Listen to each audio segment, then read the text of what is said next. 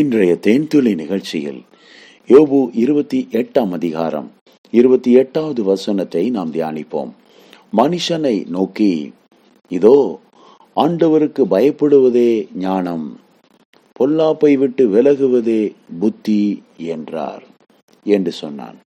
பிரியமானவர்களே யோபுனுடைய பிரசங்க வாக்கியங்கள் யோபு தேவனுடைய ஞானத்தை பற்றி போதிக்கிறார். தேவனுடைய ஞானம் என்பது எவ்வளவு வலிமையானது எவ்வளவு பெரியது எவ்வளவு ஆராய்ந்து முடியாதது என்பதை அவர் விலக்கி சொல்லுகிறார். வெள்ளிக்கு விளைவிடம் உண்டு பொன்னுக்கு புடமிடும் ஸ்தலமும் உண்டு.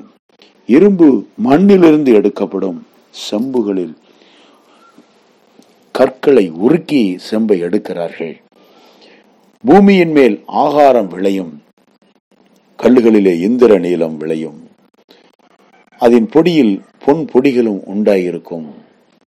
இதெல்லாம் மிகப்பெரிய கண்டுபிடிப்பு பிரியமானவர்களே. கிட்டத்தட்ட மோசைக்கு முன்பாக ரெண்டாயிரம் வருஷத்துக்கு முன்னால வாழ்ந்த ஒரு மனிதன். அந்த நாட்களில் இரும்பு எங்கே இருந்து வருகிறது? செம்பு எங்கே இருந்து வருகிறது? விலை உயர்ந்த இந்திர நீளம் எங்கே இருந்து வருகிறது? ஓப்பீரின் தங்கம் விலை உயர்ந்தது கோமேதகம் இந்திர நீளம் இதெல்லாம் எங்கிருந்து வருகிறது? இதெல்லாம் அவருக்கு எப்படி தெரிந்தது? யோபுவுக்குள் ஒரு பெரிய ஞானம் இருந்தது. ஞானத்தின் தேவன் அவரோடு இருந்தார். அவருக்குள் தேவ ஞானம் செயல்பட்டு கொண்டிருந்தது. அதனாலதான் இப்படிப்பட்ட மிக அருமையான கண்டுபிடிப்புகளை ஜனங்களுக்கு அவர் சொன்னார். ஆம் பிரியமானவர்களே இன்றைக்கு நமக்கு விஞ்ஞான அறிவு இருக்கிறது. அதனால நம்ம சொல்லுவோம் இரும்பு பொன் எல்லாம் மண்ணிலிருந்து எடுக்கப்படுகிறது என்று. ஆனால் அந்த நாட்களில் விஞ்ஞான அறிவு இல்லாத நாட்களில் யோபுவுக்கு தேவன் கொடுத்த ஞானத்தினாலே இரும்பு மண்ணிலிருந்து எடுக்கப்படுகிறது என்று அவர் சொல்கிறார். இந்த புத்தகத்தை எல்லாம் வாசித்த தேவ மனிதர்கள் இவைகளை எல்லாம் கண்டுபிடித்தார்கள். மண்ணை தோண்டி இரும்பை கண்டுபிடித்தார்கள் செம்பை கண்டுபிடித்தார்கள் உயர்ந்த கற்களை கண்டுபிடித்தார்கள். இதற்கெல்லாம் காரணம் தேவனுடைய ஞானம்.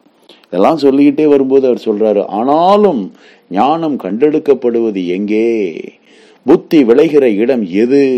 கேட்கிறார் எப்பா இதெல்லாம் கண்டெடுத்துருவீங்க மண்ணில இருந்து ஆனா ஞானத்தை எங்க போய் கண்டுபிடிப்பீங்க? புத்தியை யாரு விளைவித்து கொடுக்க முடியும்? மண்ணு மேல விதைய போட்டா உணவு முளைத்து வருகிறது செடிகள் வருகிறது உணவுகளை நாம் தயாரித்து விடலாம். முளைச்சு வந்துடும் ஆனால் அந்த மண்ணு மேலே தேவனுடைய புத்தியை உன்னால் சம்பாதிக்க முடியுமா? அறுவடை செய்ய முடியுமா? அப்போ இவைகள் எல்லாம் உண்டு பண்ணக்கூடிய தேவனுடைய ஞானம் தேவனுடைய புத்தி எவ்வளவு உன்னதமானது என்பதை தெரியப்படுத்தும்படி இங்கே யோபு தேவனுடைய ஞானத்தை தேவனுடைய புத்தியை அங்கே சொல்லுகிறார். ஞானம் எங்கே இருந்து வரும்? புத்தி தங்கும் இடம் எங்கே? என்று அவர் கேட்கிறார். கடைசியாக காரியத்தின் கடைத்தொகை அவர் முடிக்கிறார். ஆண்டவருக்கு பயப்படுவதே ஞானம் பொல்லாப்பை விட்டு விலகுவதே புத்தி. ஆம் பிரியமானவர்களே எந்த ஒரு மனிதன் ஆண்டவருக்கு பயந்து வாழ கற்றுக்கொள்கிறார்களோ அவர்களுடைய வாழ்விலே ஞானம் செழிப்பாக தங்கியிருக்கும்.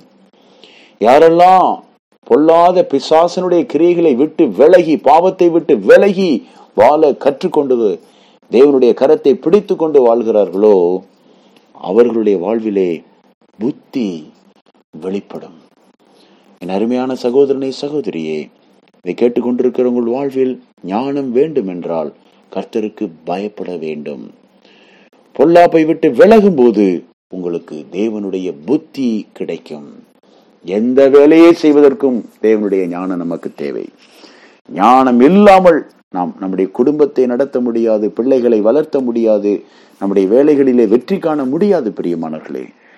ஒரு நபரோடு பேசும்போது தேவனுடைய ஞானம் நமக்கு தேவை தேவனுடைய புத்தி நமக்கு தேவை. ஞானம் இல்லாதவர்கள் பேசின வார்த்தைகளினாலே குடும்பங்கள் பிரிந்திருக்கிறது எத்தனையோ குடும்பங்கள் அழிந்திருக்கிறது எத்தனையோ பிசினஸ் கூட பிளவுபட்டு ஒன்றுமில்லாமல் போயிருக்கிறது. பார்ட்னர்ஸ்குள்ள ப்ராப்ளம் அதை இதையும் சொல்லி ஏதோ பேசிட்டாருன்னு சொல்லி கோபத்துல பார்ட்னர்ஸ் உடைந்து போய் பிஸ்னஸே இல்லாம போயிருக்காங்க. எனக்கு அன்பானவர்களே தேவன் தம்முடைய பிள்ளைகளுக்கு தேவனுடைய ஞானத்தை கொடுக்கிறார். தேவன் பொல்லாப்பை விட்டு விலகுகிறவர்களுக்கு தம்முடைய புத்தி அருள் செய்கிறார். இதெல்லாம் அறிந்த ஞானியாகிய சாலமன் சொல்றாரு கர்த்தருக்கு பயப்படுவதே ஞானத்தின் ஆரம்பம். பிரியமானவர்களே நானே புத்தி நானே என்று தேவனாகிய கர்த்தர் அறிக்கை செய்கிறார். தேவனுடைய பாதத்தை பற்றி பிடித்துக் கொள்வோம். தேவனுடைய கரத்தில் இருந்து அறிவும் புத்தியும் வருகிறது. ஆண்டவராகிய இயேசுவின் நாமத்தினாலே மனத்தாழ்மையோடு செபிக்கிறோம் நல்ல பிதாவே. ஆமேன்.